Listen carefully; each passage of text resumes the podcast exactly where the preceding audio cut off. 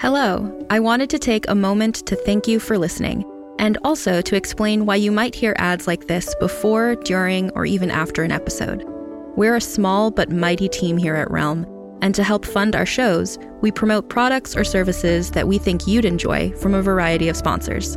If any of our ads interest you, one of the best ways to support us is by visiting the link or using the promo code in the ad.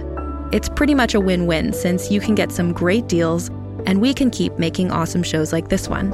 You can also visit realm.fm slash partners for more information about our sponsors and how to access the different promotions. Thanks again for joining us in our corner of the universe. Listen away.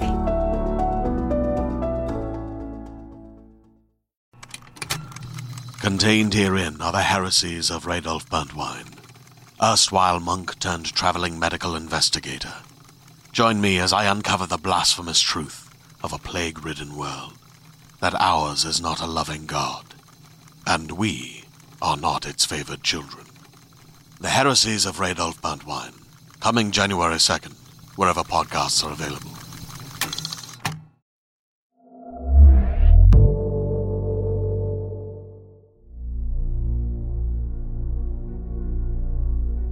Welcome to another episode of Stories to Keep You Up at Night. I'm Marco Palmieri, and I'm pleased to welcome to the show my realm colleague, Devin Shepard.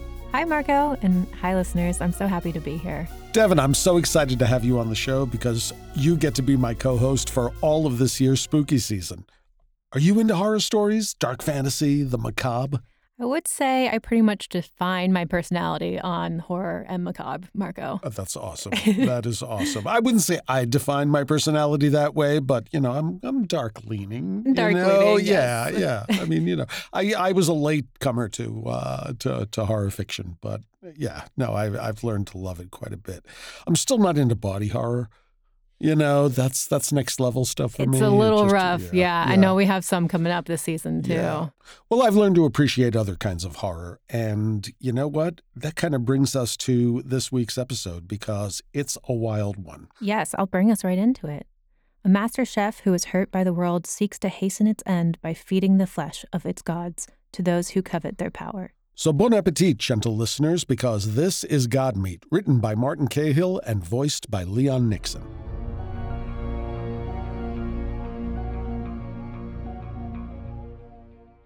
The god meat stank of hibiscus and salt water. Its noxious divinity threaded through the kitchen, the air itself feeling suddenly buoyant in its wake. If Hark closed his eyes, he could almost imagine himself on the beach where Spear had killed the sea mother. Pale green water lapping at his feet, miles of white sand stretching into the distance, while pink blossoms bobbed in the surf. He could almost see Spear standing on top of the god thing, her weapon shimmering with the blue blood of the dying beast. Hark took in the cut of god meat before him, shining a bloody pink against his dark skin, clean and ready for a dry rub of spices. Seven dishes he'd had the honor of crafting, and it still quickened his heart to handle the raw flesh of one of the great beasts. No other chef in all the wild world could say they'd done it, and none could do it so well as Hark. All he'd had to do for this opportunity was condemn the wild world itself to die. But what was the annihilation of a world against the pursuit of culinary perfection? The question echoed in the back of Hark's mind, and like every time before, he ignored it. Sprinkling a melange of ochre, emerald, and golden spices onto his palm, Hark rubbed his hands together and sank them into the cut. On contact, desperate emotion shivered up his wrists. Visions of waterfalls, lily pads, coastal storms, and ice floes rode on the dying whale song of the god thing still inside the meat. Ever the professional, he paused.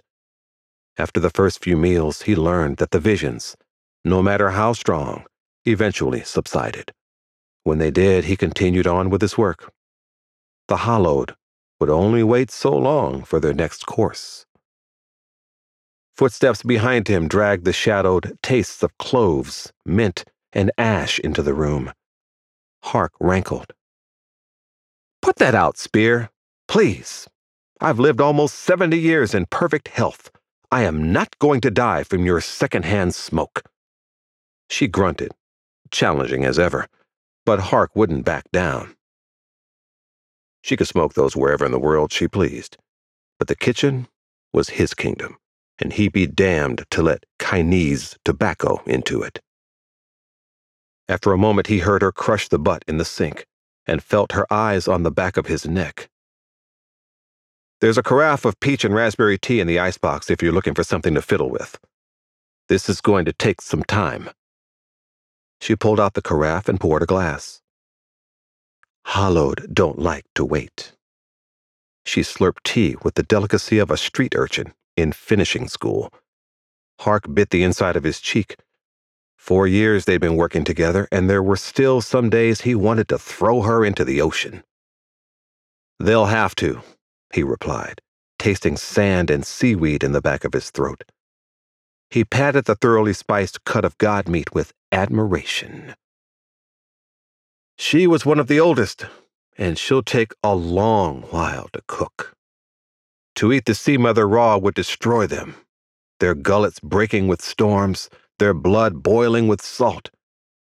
He turned to smile at her, his sun sharp grin unwavering in the face of her sternness. They'll let me take my time, or they'll simply drown in the air.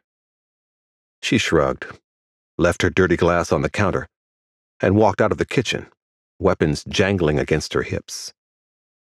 Hark sighed, but didn't let her immaturity distract him from the meal. Turning back to the god meat, he placed it with care inside a circle of salt, lily petals, and steel shavings, and set a timer, one of those fussy new clockwork pieces from across the spidered sea. As he reveled in the satisfactory ticking of the copper mechanism, a pressure grew behind his eyes. He didn't have time for this. There were side dishes to prepare, but he closed his eyes all the same. In the darkness of his mind, a light grew. As his vision adjusted to the brightness, Hark stood before the hallowed, seated in their gnarled thrones of wood, bone, and glass. They numbered nine, and when they'd first approached him, they'd been little more than the idea of ghosts fragile clouds pinned to a harsh sky.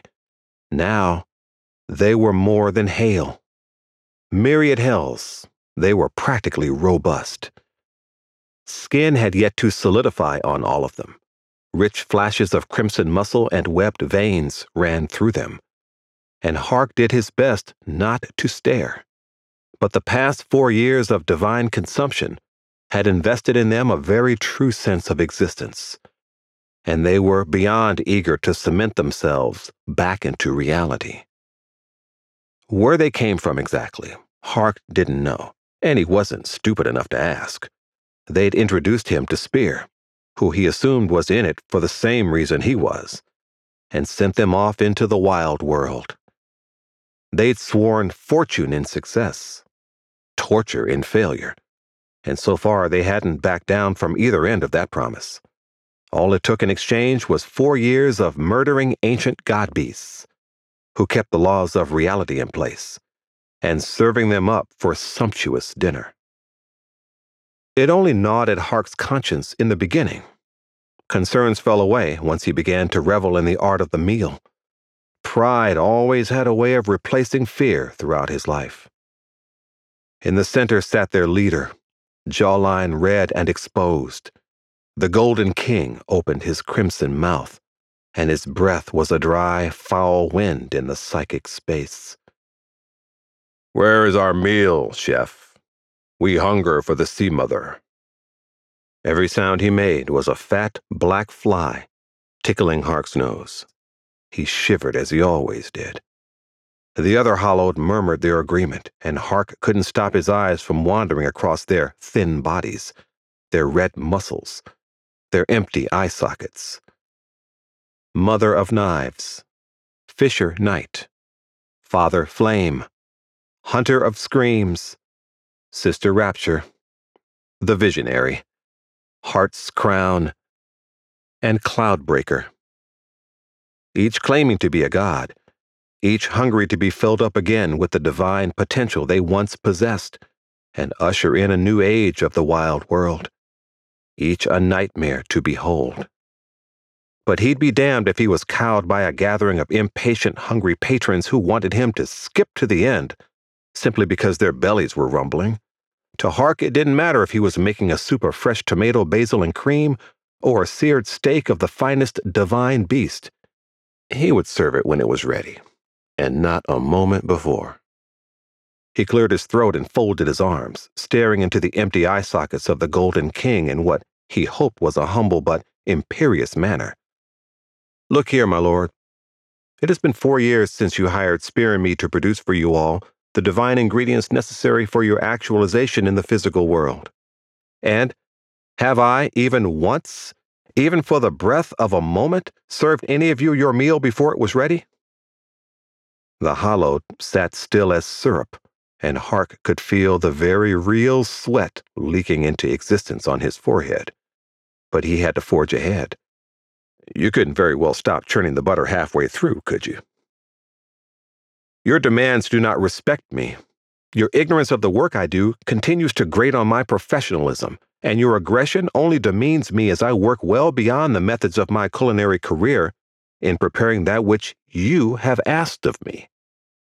He took a deep breath as each of the hollowed sat taller in their chair, their bones rattling with rage.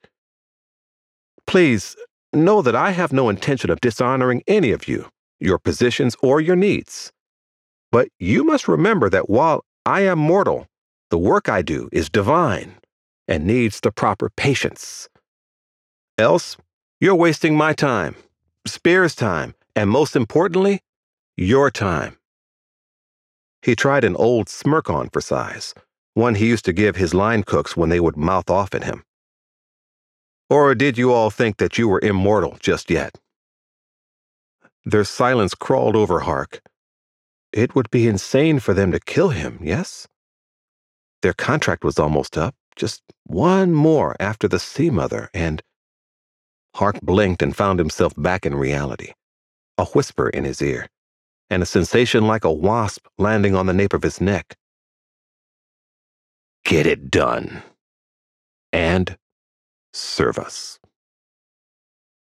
Hark let out a shaky breath. His hands were gripping the marble counter with an intensity he reserved for cutting root vegetables. Then a flat voice from the other room. I told you they wouldn't be happy. Shut up, Spear. He snatched up a rag and mopped his brow. A sizzling to his left interrupted his terror. He looked up to see that the steel shavings, the salt, and the lily leaves had burnt away to a fine pink powder that pulsed like morning light on ocean stillness. He sighed with relief, happy to throw himself back into his work. He lifted the cut of god meat, scooped the bright powder into a glass vial, and went back to preparation. There were still hours to go before the Sea Mother was ready for consumption. But Hark didn't mind. This was his calling, and he answered it gladly even if the hollowed did not respect it. He hummed a song to himself as he worked and tried to forget that the world was one meal closer to ending. Hey there, this is Justin Bartha. I made a funny new podcast, King of the Egg Cream. It has the greatest cast in the history of podcasts with actors like Lewis Black. I'm torn by my feelings for two women. Bobby Cannavale. You can eat it, or if someone hits you, you can put it on your cut. Melanie Lynskey. I wonder what these marvelous things are that look just like boiled chicken feet. Jason Ritter. I can break things and pick locks and kill people. Michael Stuhlbarg. The whole point is to inspire people that they should make themselves better. Ari Graynor. No, don't whet its appetite. What are you, an idiot? Me, Justin Bartha. That's not just any egg cream, that's a Lemke's special. And all narrated by the hilarious Richard Kind.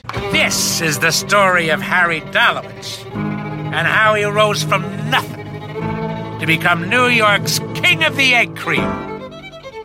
So if you like funny true stories, come listen to King of the Egg Cream, available wherever you get your podcasts. The Hollowed may have had the ability to act like spoiled children, but they truly knew how to appreciate a meal when it reached their table. Spear and Hark stood at attention, while each of the Hollowed took a fair portion of the Sea Mother's fillet. Even from where he stood, Hark's mouth watered at the smell of the steak, his eyes drinking in the velvet line between rare and medium rare, his nostrils screaming at the scent of wood smoke, sea salt, and hibiscus that lingered around the meal like swaddling robes.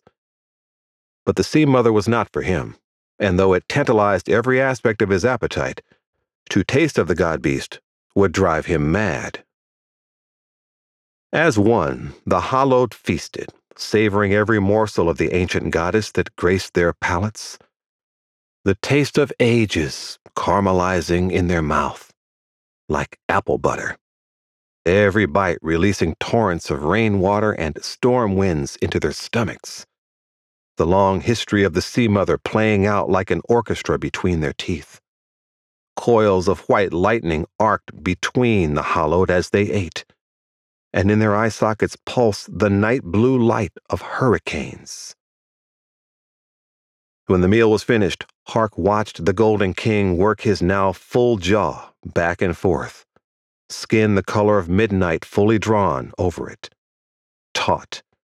Only his eyes remained empty, the sockets flashing the blue of the deep, as the power of the Sea Mother ran through him. Visionary, he said, his voice booming, like tidal waves crashing to the sand. Tell me what you glimpse with the Sea Mother's gaze. The visionary's nine eye sockets arranged in a diamond across his copper face, all glowed with the hue of the ocean, and he sucked in a strangled breath of glee. Ships. I see them. Numbering twelve, bedecked with cannons and steel. Usurping the gift of wind, do they travel on the Haldraden Strait to make war upon their neighbors. The Golden King's grin was infectious, Father Flame, speak to me of the sky. Father Flame's fingers burned with the trembling spark of barely held lightning. His gums glowed like newborn embers on a fire, and lit his smile from behind. The clouds are swollen with heat. Oh, how they wish to dance. One by one, the Golden King questioned his brethren. With every answer he received, he only laughed until the echoes around Hark made him sick to his stomach. He and Spear had not moved an inch, and dared not turn from the exultation of the hollowed. The Golden King held up a fist as dense and sharp as coral. Her power is ours!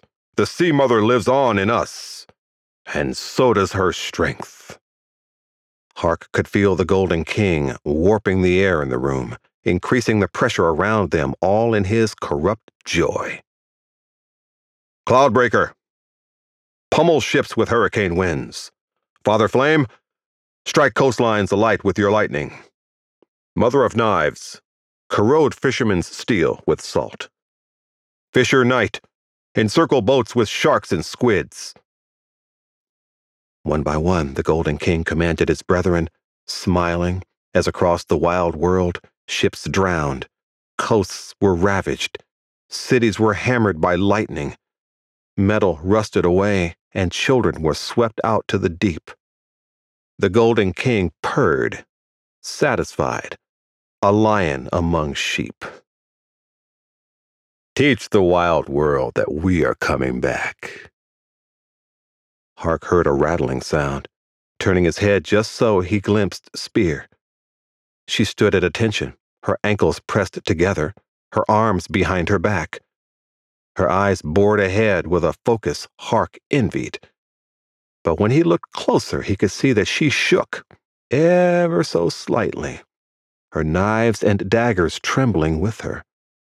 Hark saw the tightness in her jaw, the muscles in her neck bulging, her eyes only just wider than normal, and he realized she was afraid.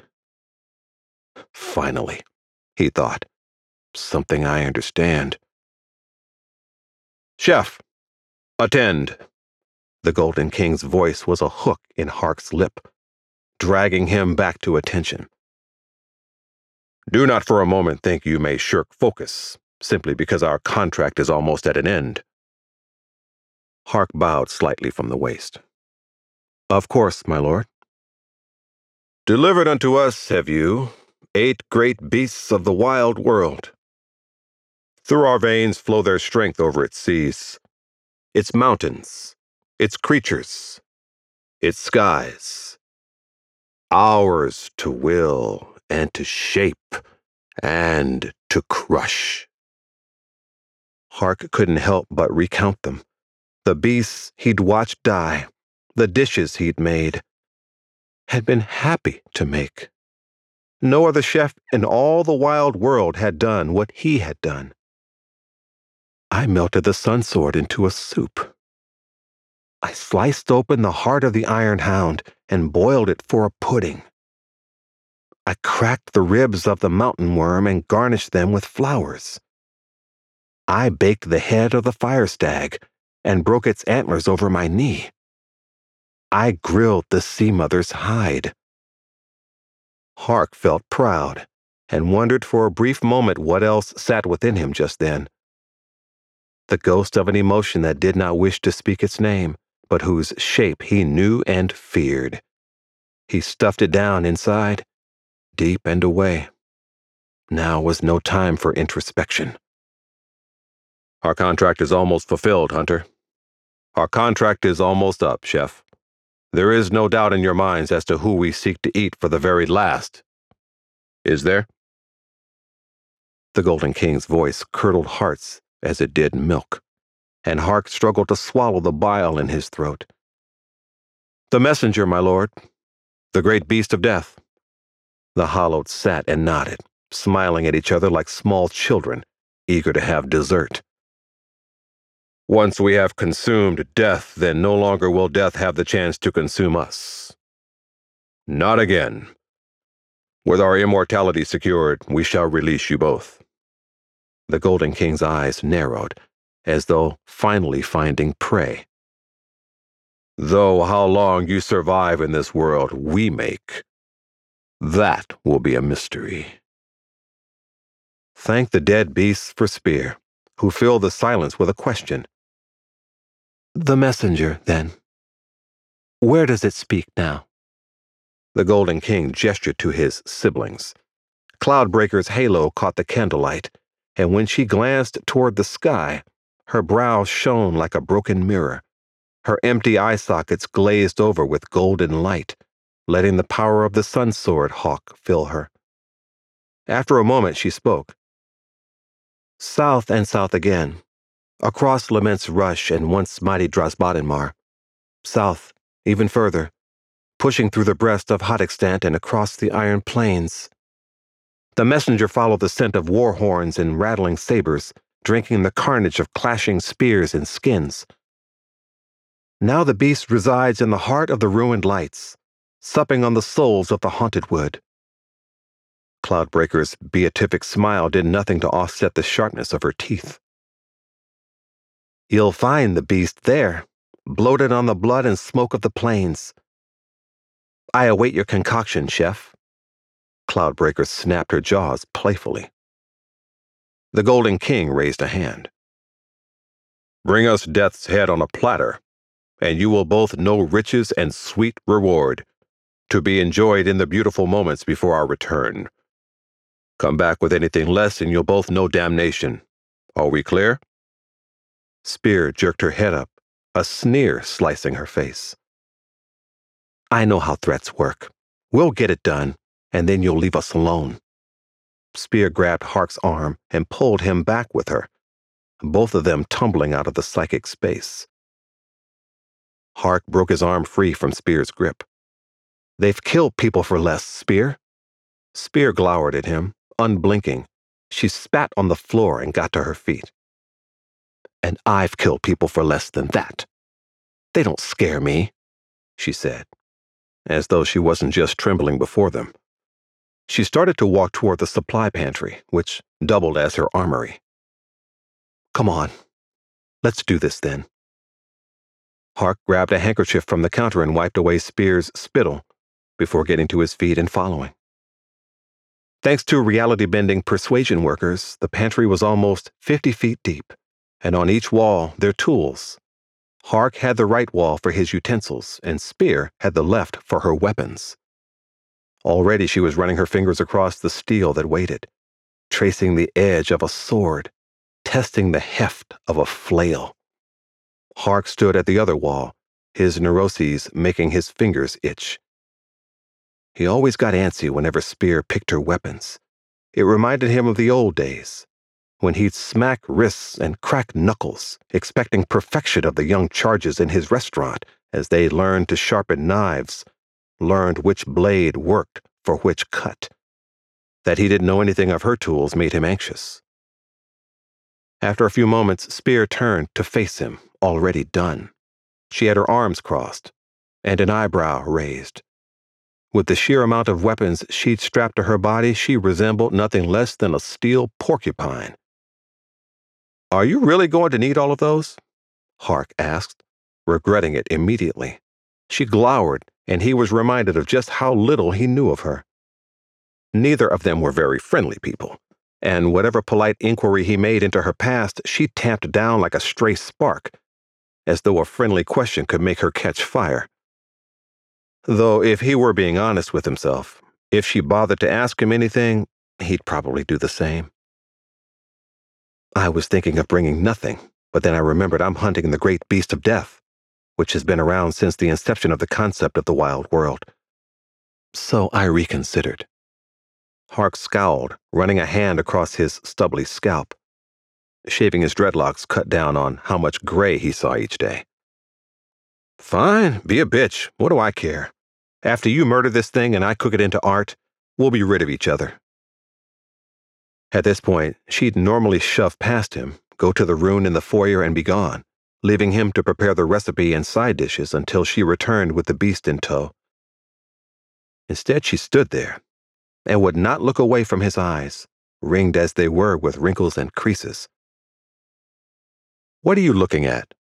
he said his heart turning stony and cold at the attention of such a hard bitten woman. She scowled, picking her nose, and then moving the same finger behind her ear. I'm looking. Hark folded his arms and crouched his chin into his chest, embarrassed suddenly and feeling oddly petulant. For what? My coin purse, no doubt, you mongrel woman. I'll bet you'll never be satisfied, even after you've murdered the last great beast and are awash in gold and steel. Spear snorted, and then, in a sudden motion, took Hark around the shoulders and pulled him close into a hug. Tight. He could feel various weapons poking him in places he did not wish to be poked. There it is. Oh, there it is, Hark. I see it now. Sometimes you hide it, but I know it's always there. His heart leaping at the physical contact, he recoiled and shoved out of her embrace, almost knocking over a cart of bowls and utensils. What in the myriad hells are you talking about? Are you drunk? Did you sneak into my wine cellar when I wasn't looking? I bet you did. She laughed again, higher, and Hark sensed a mania he did not like Spear's eyes shone with a sinister light, and Hark began to fold in on himself as she advanced, her shadow falling across him. I guess you could say I drank madness and developed a taste for it. It's easy to go mad when you have nothing left to live for. She sidled closer, leaning down until her hot breath danced by his ear. I used to have a lot to live for. But the Hallowed saw to that, reached right through the reality and burned it all down with everyone inside. So I'd rather just fucking work for them and die than try to pretend I have anything left to live for. Let them crumble the world to cinders. My own world is already ash. But you? She hissed. I know all about you. I've read up on you. You don't want the world to end because you hate it. You don't even care about the world.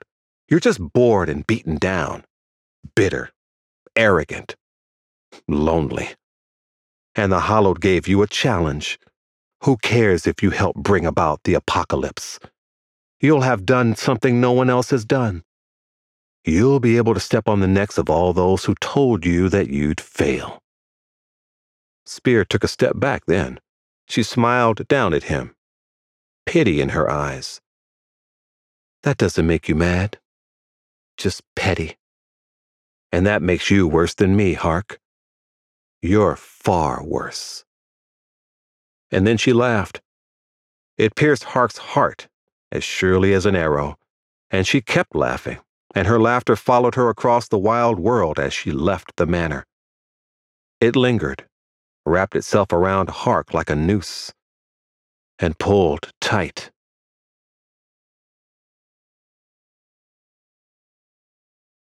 Hark's manor was in the seaport town of Aurant, just off the spidered sea.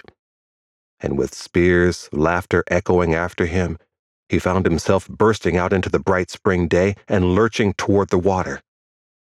He would do this as a boy, fresh bruises from his aunt and uncle shivering into existence on his stomach, his shoulders, the back of his legs, where no one would think to look. And now, as then, Hark's feet stepped staccato, his whole body quaking with the aftermath of a beating unseen, but his soul was already bruising over. His manor, nestled in a patch of gardens, tucked away from the main road, but only a short distance from his once greatest triumph. Now, as he came upon the ruined shell of his old restaurant, he could barely look at it. Even passing it brought noxious memories to the surface, like cold apples in water, bobbing and demanding attention. And just like the taxes he didn't pay, and like the codes he chose not to follow, and the workers whose plights he passed by, he chose not to see those memories. The restaurant died because not enough people loved it, he had reasoned to himself. It had not been his fault. So he staggered past, ignoring the dark interior, the graffiti and the smell of garbage that stroked his cheek. Fuck the restaurant, he thought desperately. It didn't want to live, so let it die. It wouldn't matter, not as long as he did his work. He walked down Main Street, composing himself in front of the men and women and children going about their day. His chef whites gleamed in the late afternoon sun, looking like raiment compared to the drab wear of the Auranti. His uncle was a naval scorpion, his aunt a jungle weaver, his parents unknown to him and better off that way. He would never wear anything to remind him of any of them again and so he pushed himself forward with pride in standing out. Better to gleam like a bright blade than be smothered in the burlap crowd. Children sang for alms on Viscount's Way, and he ignored them all. Let them work if they were to earn a living. Through Dishra's gift, the wide, sweeping park, green and lush, ignoring the families as they ran and played doing his best to ignore the longing for what he could have built with Finley and never had the time for. If Hark looked closely, he could almost see Finley waiting for him under those cherry trees, his poet's face long and sad. Hark shook his head then, sweat forming on his upper lip. Finley wasn't there. He had moved on to take up a fisherman's life with his husband in Albacari. Hark was alone. Huffing, almost out of breath, his heart racing, he turned onto Sandrazi Road and made his way through the fashion district, scenting for the cologne of the sea on the wind. Salt, wet wood, and gull feathers. He was close. He had to hurry. His ghosts were gaining on him. And then, past the stalls of crafts, textiles, and coffee shops, before the port, he turned and saw the ocean. Something in him finally gave way. Endless, blue and green, the sun a dazzling orange lance thrown across the horizon. Hark forgot his age and ran, ran for the water. Down past the docks, past the endless empire war galleys and the Julewi song ships. He ran out and past them, into the sand, past the sand, into the surf, past the surf, and into the water proper. He pushed out, farther, farther. The water rose from ankles to knee to waist to chest to nose. Hark, harried by Spear's laughter, the ghosts of his failures, the anger and arrogance of his youth, found himself up to his nose in the sea he had once loved and given up for the kitchen. The ocean did not let him live, and so he had been ordered to stop swimming. He felt it coming, a great peace that the sea always offered and which he had been aching for for many years. Except the sea salt sting in his nose offended him, and the endless blur of water in his eyes brought him back to the sea mother, that god beast he had as surely helped kill as Spear. And too quickly, the water was too close, and he was too deep, and it seemed at the thought that the entire sea lifted him up and away. And Hark's gut churned, and he retched into the water, emptying himself, sobbing. As he stood there in the water, floating in the sea that was the home of his youth, standing amidst his ruined lunch, gasping for air, he saw something slice through the sky, a flash of white against the bright blue, then gone. He blinked, rubbing at the salt water ticking his eyes.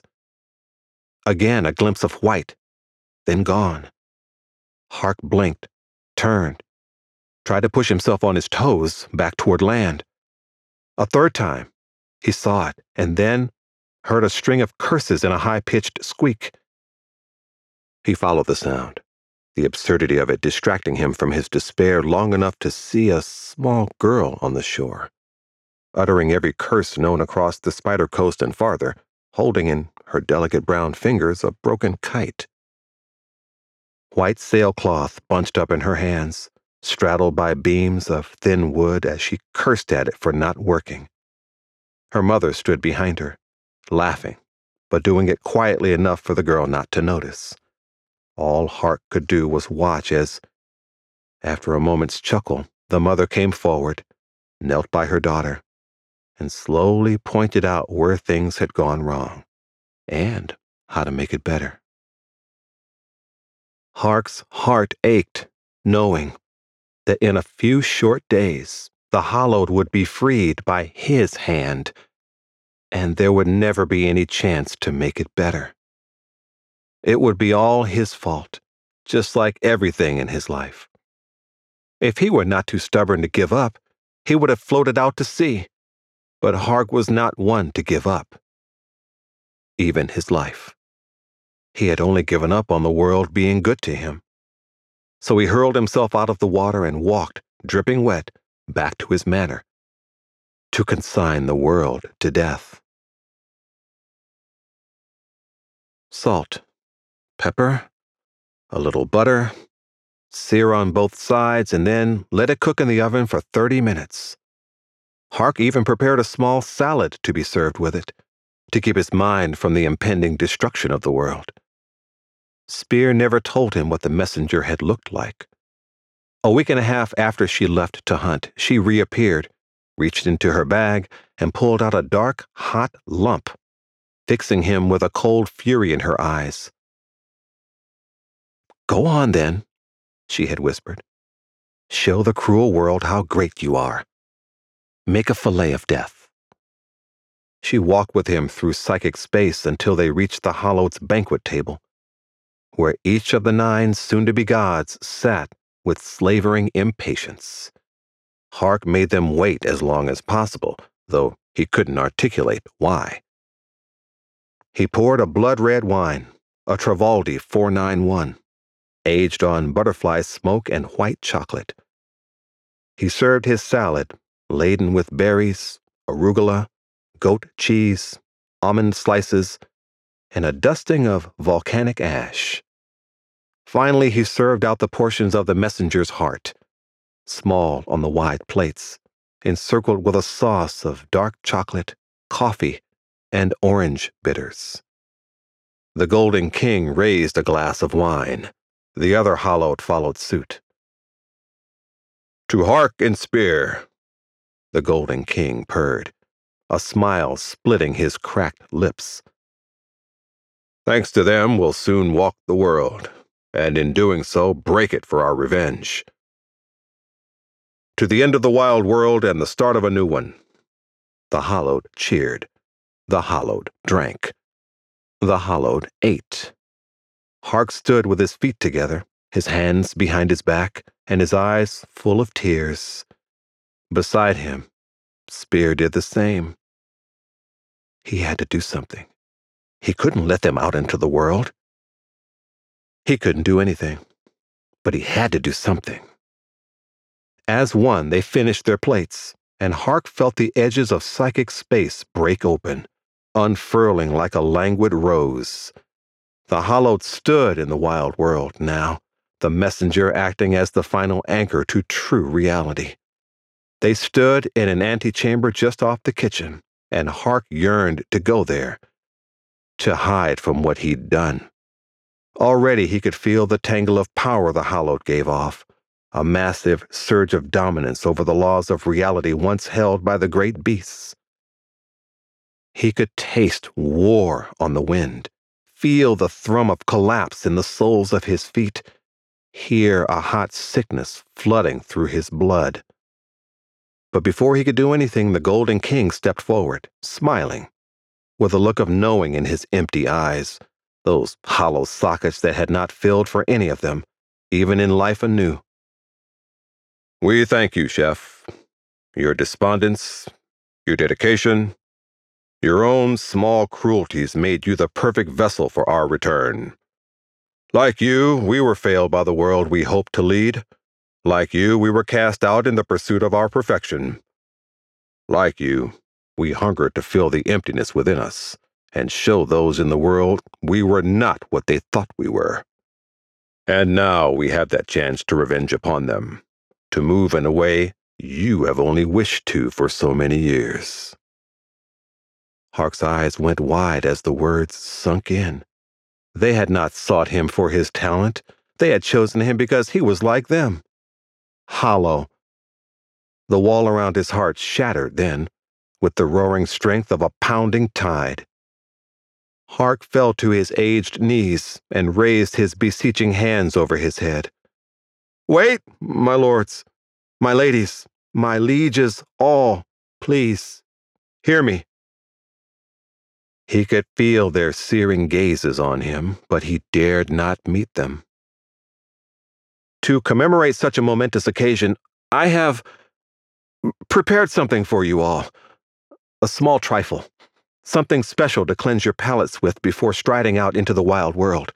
Please, grant me a short time to prepare it and bring it to you all. Rise. Hark looked up. Numbered nine and radiant all, the Hallowed watched him. Smiling with a wicked edge, the Golden King nodded.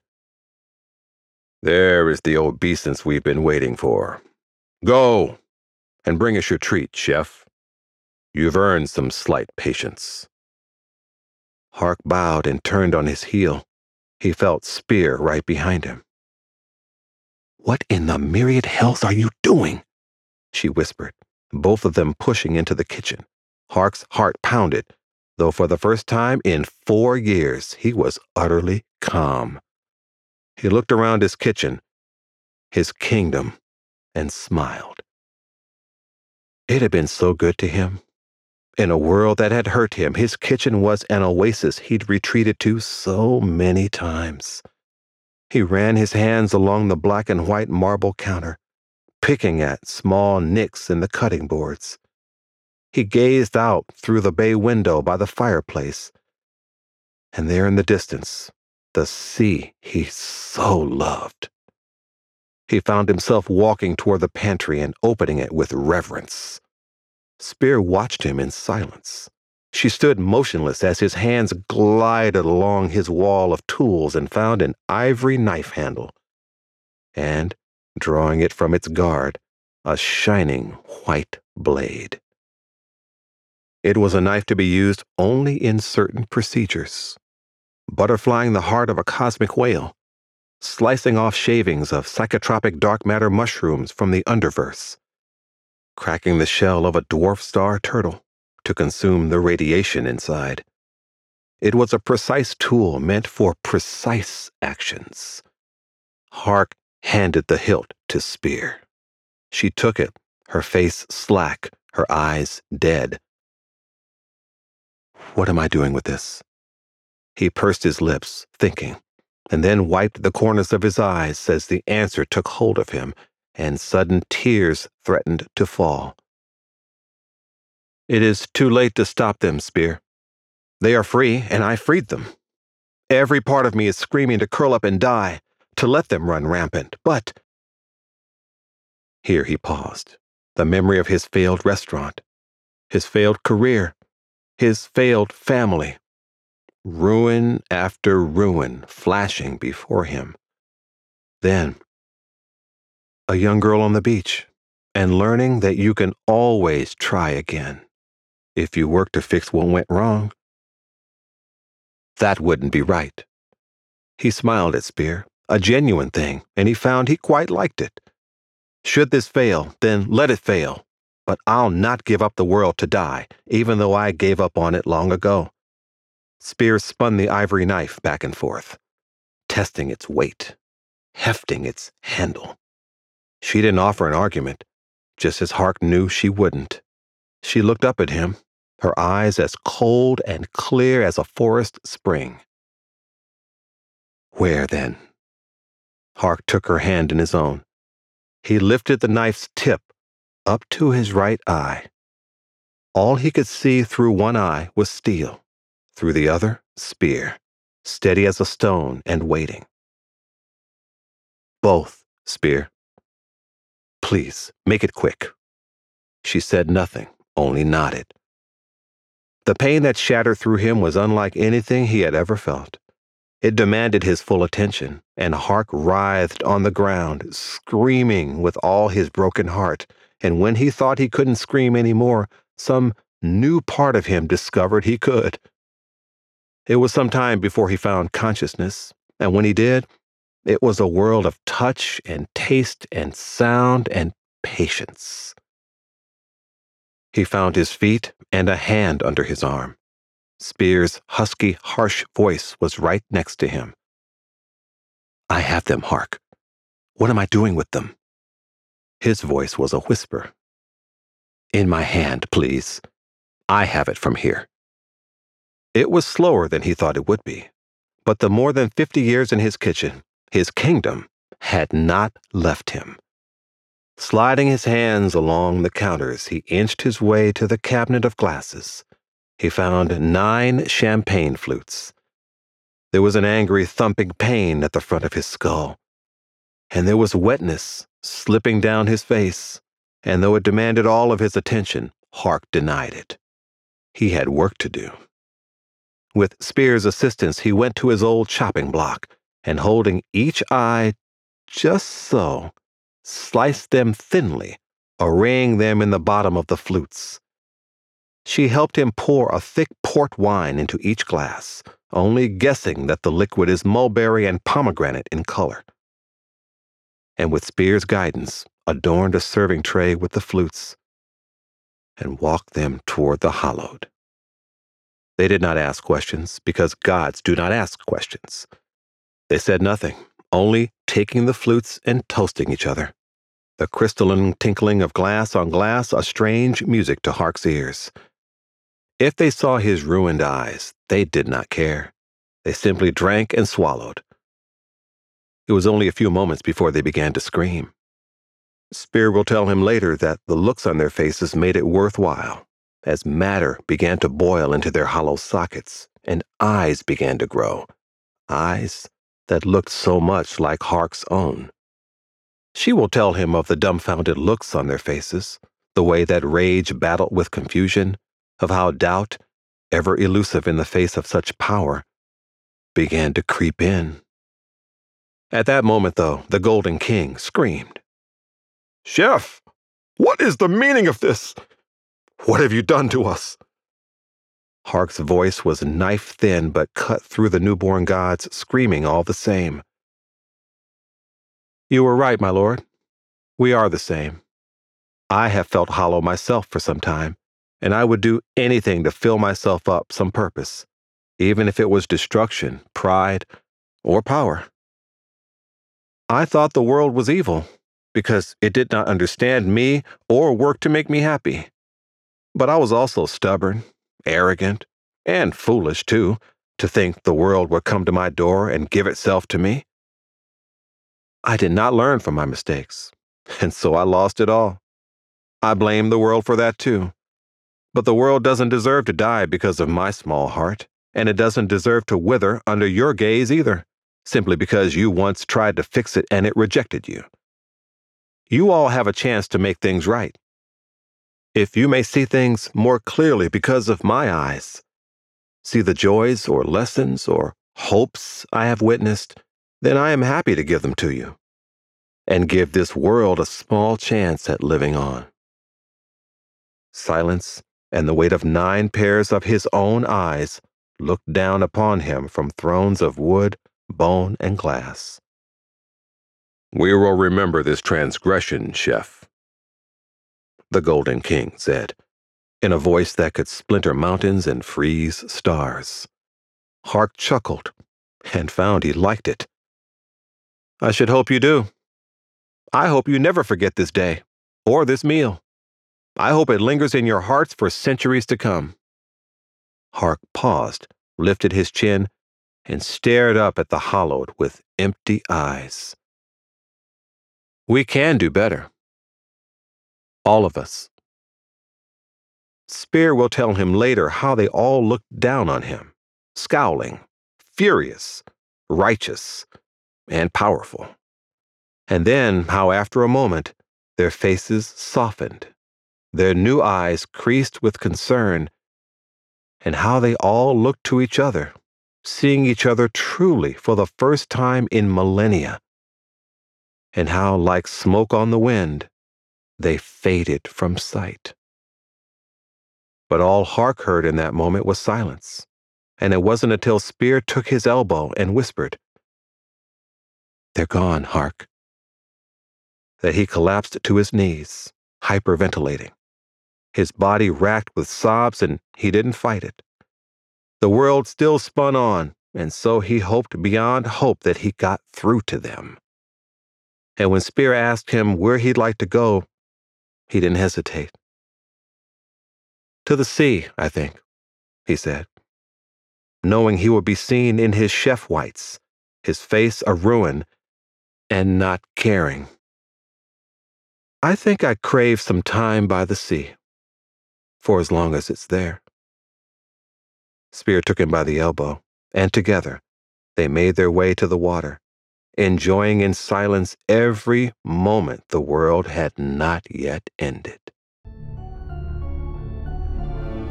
Now, that's the kind of horror I can get into. It was so creepy, imaginative, and allegorical. I- have got to ask Marty what inspired him to write it the next time I see him.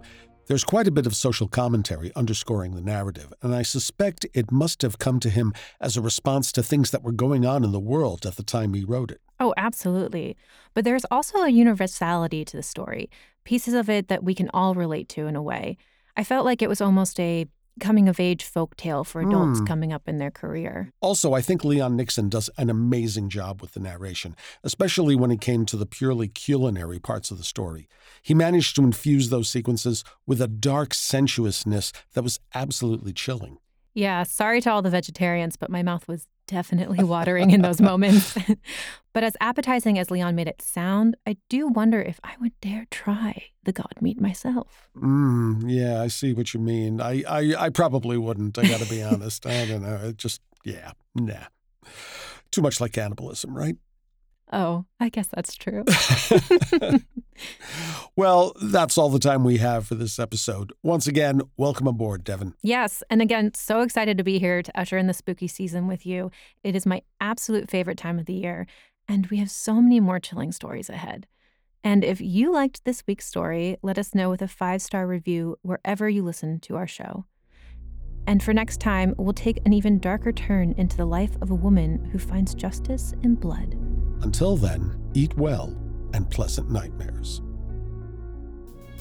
You're listening to Stories to Keep You Up at Night, created and produced by Realm, your portal to another world. Listen away.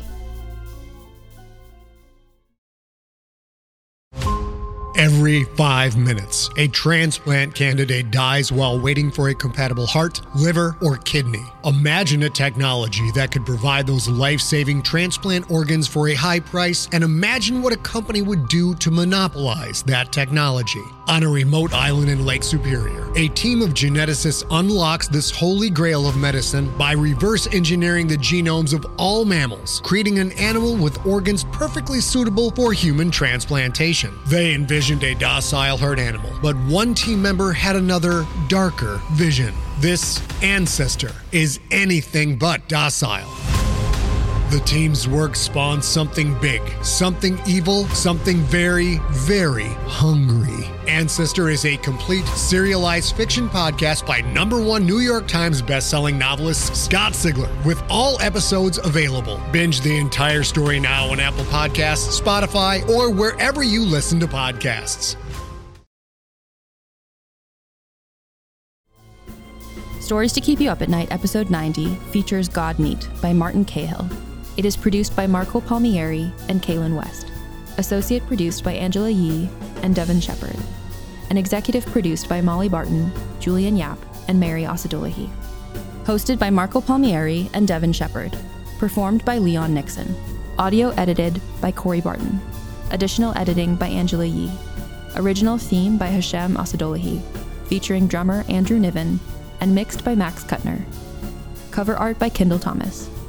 Find more shows like Stories to Keep You Up at Night by following Realm on Apple Podcasts, Spotify, or at realm.fm.